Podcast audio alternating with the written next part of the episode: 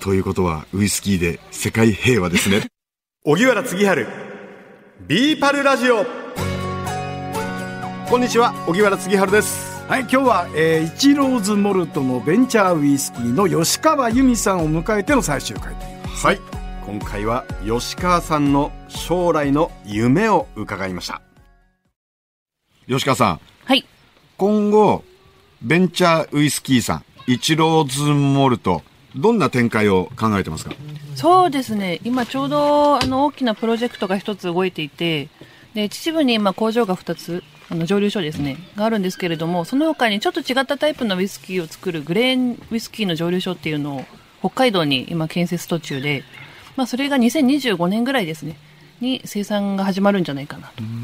なので、それがまあ、あの、身近で、近い将来の一つの目標であり、チャレンジでもあるなと思ってるんですけれども、まあ、もちろんその先にいろいろな夢があって、で、それが一つの通過点になっていくんじゃないかなと思ってますね。はい。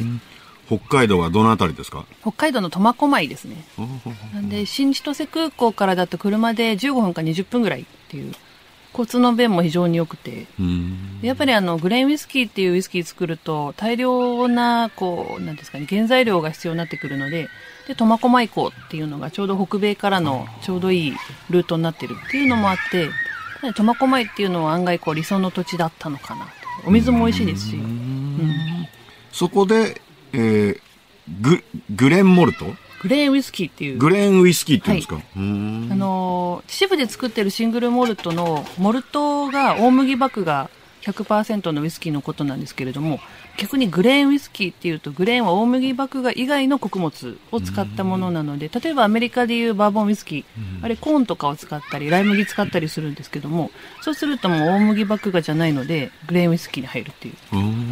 なのでコーンを使ったあのウイスキー作りっていうのをあの北海道の苫小牧では今後やっていきたいっていううーんなるほどはい今度じゃあ吉川さんもそしてアクト社長も行ったり来たりで忙しくなりますねそうですね。夏は北海道に行こうかなと。父は暑いんで、キャンプに来る時だけ帰ってきます。はい。もうじゃあその苫小牧の蒸留所ができたらずっとそこに、はいえー、常駐される方もいらっしゃるんですか？もう決まってらっしゃるそうですね。やっぱりあの、モルトのウイスキー作ってる作り手の中からでもいろいろ技術者の子が向こうに行って、で、立ち上げやったりとか。で、まあ、ね、あの、ウイスキー好きで集まった従業員にとっては、また面白い挑戦だなって思うんですね。やっぱり生きてるうちにこのグレーンウイスキーの蒸留所を立ち上げるっていうのが、プロジェクトとして出てくるとは思ってもいなかったので、でこれなかなか大きなチャレンジだなと思っていてこうモルトウイスキーの蒸留所を一つ立ち上げるのとはこう規模感が違うっていうのでなかなかこれをまさかイチローさんが考えてたかっていうのはびっくりしてでまあね、人生1回しかないんでそういった中でこういうチャレンジさせていただけるっていうのはあのウイスキーの作り手として本望だなと思ってますね。あの北海道にはうん、有名なウイスキー蒸留所ありますよね。はい。そこにこう乗り込んでいくというかまあちょっと言葉があれですけど そのなんか北海道を選んだ理由は何ですか？やっぱりですね、あの、グレーンウイスキーっていうのが作っていくと、たくさんできるんですね。そうすると、たくさんできるっていうことは、熟成する場所もたくさん必要になってきて、それで、原材料もたくさんいるっていう風になると、やっぱり広大な土地っていうのは外せない条件で、で、大量な原材料が入ってくる、港が近くにあって、残念ながら埼玉に海がないっていうところが、残念だったところなんですけれども、っていうのをいろいろ考えていくと、まあ、ぴったり当てはまる場所っていうと苫小牧になったっていうのが、うん。ただ、まあ、あの秩父の蒸留所も秩父の蒸留所で今後ずっと変わらず続けていますのでで本社はこっちなので、まあ、あの楽しみが一つ増えたなっていうぐらいで考えてもらえるとちょうどいいのかなと、はい、私も多分まだ秩父にずっと住んでるんじゃないかなと思います、はい、北海道は日本のウイスキーの歴史的な場所？はい、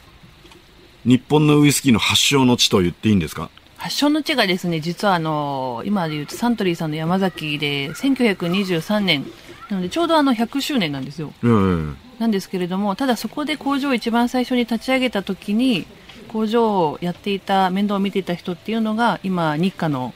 例えば、余市の北海道の蒸留所っていうのを立ち上げた方なので、その人がいなければ、今の歴史はなかった。うん。っていう意味で考えると、やっぱりサントリーさんの山崎とあとは日課さんの余市っていうのは日本の歴史の中では必要不可欠な存在だった。うーん。で北海道はもうウイスキーの街ウイスキーの場所っていうイメージもありますね。うーん。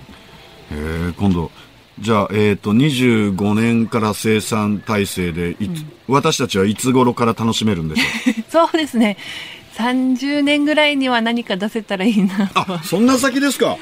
あともうちょっとかかりそうですかね。25年に仕込んで5年待たないと。5年ぐらいかななんて、まあ、で3年以降でウイスキーっていうふうに呼べるようにはなるので何かしら熟成度合いを見ながらちょこっと出るかもしれないですけれども、ただの楽しみは後に取っておくっていう、はい、でもあのー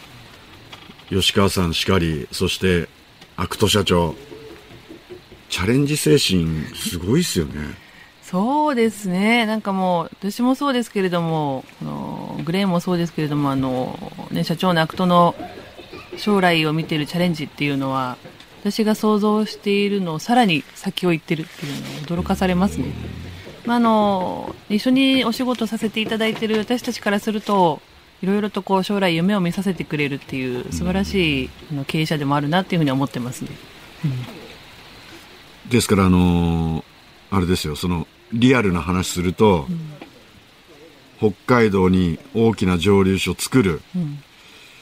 じゃあお金はどうするんだってことになると、はいまあ、先行投資じゃないですけど、先を見据えてっていうことじゃないですか。そうですね。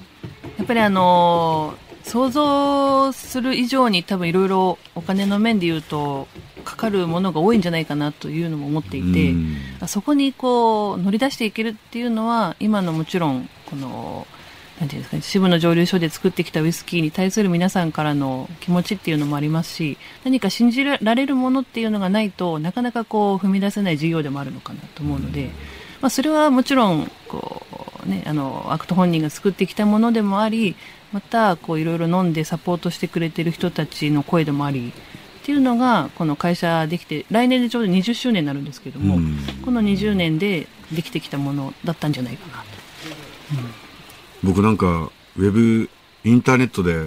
見ましたよ。アクト社長が、だから当時、その秩父に蒸留所を作るときに、そのお金をどういうふうに工面したとか、うんうんストーリーネットに載ってましたもん。あ載ってました？載ってました。へえ、大変なご苦労があったんだと思って。そうですねなんか大変だったでしょうってよくやっぱりお話もするんですけれどもでもいや楽しかったって言ってましたね。うん。ちょっと、お子さんがすごい泣いちゃったんで。喧嘩してるみたいな。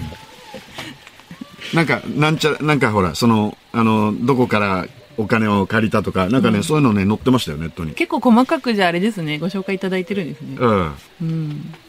載ってた。なんかねでもやるって決めて前に進み出してから楽しかったっていうふううにんアクトも言ってたんですごいっすね、でもね。僕はそんな勇気ないな。私もないですね自分で蒸留所立ち上げるっていうのは。うん。ただやっぱりあのグレーンウイスキーっていうのがないと作れない商品があったりするんで。で今それをあのホワイトラベルっていうのはワールドブレンデッドっていうので,、でそれをイチローさんが探してきたものを秩父で熟成してでブレンドに使うっていうので。でなんでイチローさんがそれを今始めるのかっていうのを聞いたんですけれども。あのウクライナの件とか、うん。いろいろコロナがあったりとか、あとスエズ運河の事故があったりとかで、海外からのいろいろ輸送っていうものが滞った時期が多くって、うん。っていう風になるとワールドブレンドの品質は満足してるけれどもこれが例えば商品入ってこなくなったら、うん。そしたら今後このブレンデッドウイスキーっていうカテゴリー作れない会社になっちゃうなってなのでであればリスクの少ない国内にしかも他から買ってきたくっても自分が満足するグレーンウイスキーっていうものを作れるのは自分自身しかいないというのでじゃあ自分で国内で作るっていうのが次の目的地だっていうふうに決まった理由だって言ってました。でなんかこういろいろ不安定なうん、そうですね。毎日なんうで、んそう考えるとずっと先のことを考えてるんだな吉川さんの将来の夢は何ですか？はい。ちょっと大きな話になってしまうんですけれどもあの、ウイスキー始めて、で、一番何が人生で変わったかなっていうふうに思うと、あの、本当に国境を越えていろいろな知り合いができたっていうのと、あと生涯をかけての友人もできたんですけれども、やっぱりウイスキーってこう人、美味しいだけじゃなくて人をつなげるっていう魅力もあるなと思ってて、で、実はですね、今あの、いろいろと不安定な世の中で、ウイスキーっていうのが、まあ人が幸せになる、世の中が、まあ少し平和につながるっていうのの一歩になるんじゃないかなっていうのは個人的にも感じてて、やっぱりこう、私ができることっていうのはそんなに大きなことじゃないかもしれないんですけれども、ま、こうウイスキーについてお話ができるようなお仕事をさせてもらってるからには、まあ、このウイスキーを通して少しでも多くの人が幸せに感じられる毎日っていうのが世の中に来たらいいなっていうのがやっぱりこう生涯生きていく上での目標の一つかなと思ってますね。世界平和っていうと大きいですけどね。いや、あの、今のお話を伺って、吉川さんが喋らなかったら僕が、ということはウイスキーで世界平和ですねって僕、僕聞こうかなと思ったんですよ。吉川さん、ありがとうございます。ええ、維新伝心。はい。ありがとうございます。ウイスキーで社会貢献、そして世界平和。すごいです。できると感じてますね。ウイスキーで世界平和ですあの思い出したんです今の話聞いてて、はいあの太平洋戦争が始まる直前にあの日本から大使新しい大使お名前ちょっと失念しちゃったんですけどワシントンに入ってでもう要するに日米関係が最悪の状況で新しい大使を迎えたワシントン・ポストだニューヨーク・タイムズだっていう記者たちがあなたはどんな気持ちでアメリカに来たんですかっていうねで言ったらその大使が何言ったかって言ったら諸君らとウイスキーを一杯やろうと思ってきたんだって言ったらその周りにいた新聞記者たちが一 気に「おお今度の大使はいいぞ」っていうふうになったまあでも悲しいことに太平洋戦争始まっちゃうんだけどもだからそのウイスキー一杯のことを言っただけでその記者たちの会見が和んだっていう話を何かの本で読んだんですよ。だからそうなんですよだから決して吉川さんが言ってることはあのスケールが大きいことなんだけど、嘘じゃないと思うんですよね。ね吉川さんもおっしゃってました。そのウイスキーで人と人をつなぐ、それがこう世界の平和につながっていけば。と、なんか B パルラジオがかなりアカデミックな感じになってきて。いいですね。だってさ杉原さんだって世界中にあの競技のはい。ライバルがいたわけじゃない、えでも彼らとあるいは彼女たちとこう一杯飲むってこともあるわけですよ。ありましたありました。もう、あのスキーのゲームの後はい。みんなでバーに集まって、ん。一杯やって、今日お前俺のこと追い抜いたよなとか もうまあそういうバカ話なんかをするわけですよ。う。んでそれが楽しいですねやっぱね。そうだよね、潤滑油なんだよね、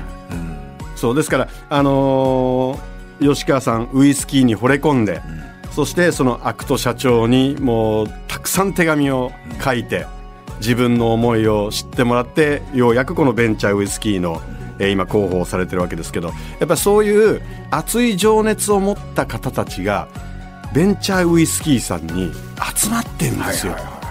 で今回の吉川さんと一緒にいらっしゃった、えーブレンダーの奥山太郎さんも、もう学生時代からウイスキーが大好きで、もうあの一人暮らしのお部屋に200本ぐらいウイスキー並べて。それで、えーいろいろその味わいを比べてみたり。でその思いをおアクト社長に何度もお伝えしたんですけどなかなかあのすぐには振り向いてもらえなかったそうなんですが、えーゆで最終的に社長がこの奥山さんの情熱に折れてですね今ではもう社員としてブレンダーとして活躍されてるですからやっぱりそういう情熱にあふれた人たちが作っていらっしゃるウイスキーそれはうまいに決まってますよね。だからさ我々話聞いてるだけだけどさ、第一回あのね北川キャンピングベースでさアクト社長と吉川さんがいてそしてブレンダーの奥山さん。奥山さんとさ作り手と飲み助が こう一杯やりながらのイベントっていいかもしれないね。やりましょう。ね。今度じゃああの奥武蔵森のアリーナが完成した暁にはやりましょう。やりましょう。この番組を Apple Podcast や Spotify でお聞きの方は番組フォローと星5つ評価もお願いします。番組をフォローしていただくと新しいのが更新されたら通知が届きます。荻原次春 BE-PAL ラジオ。お相手は荻原次春と野村国丸でした。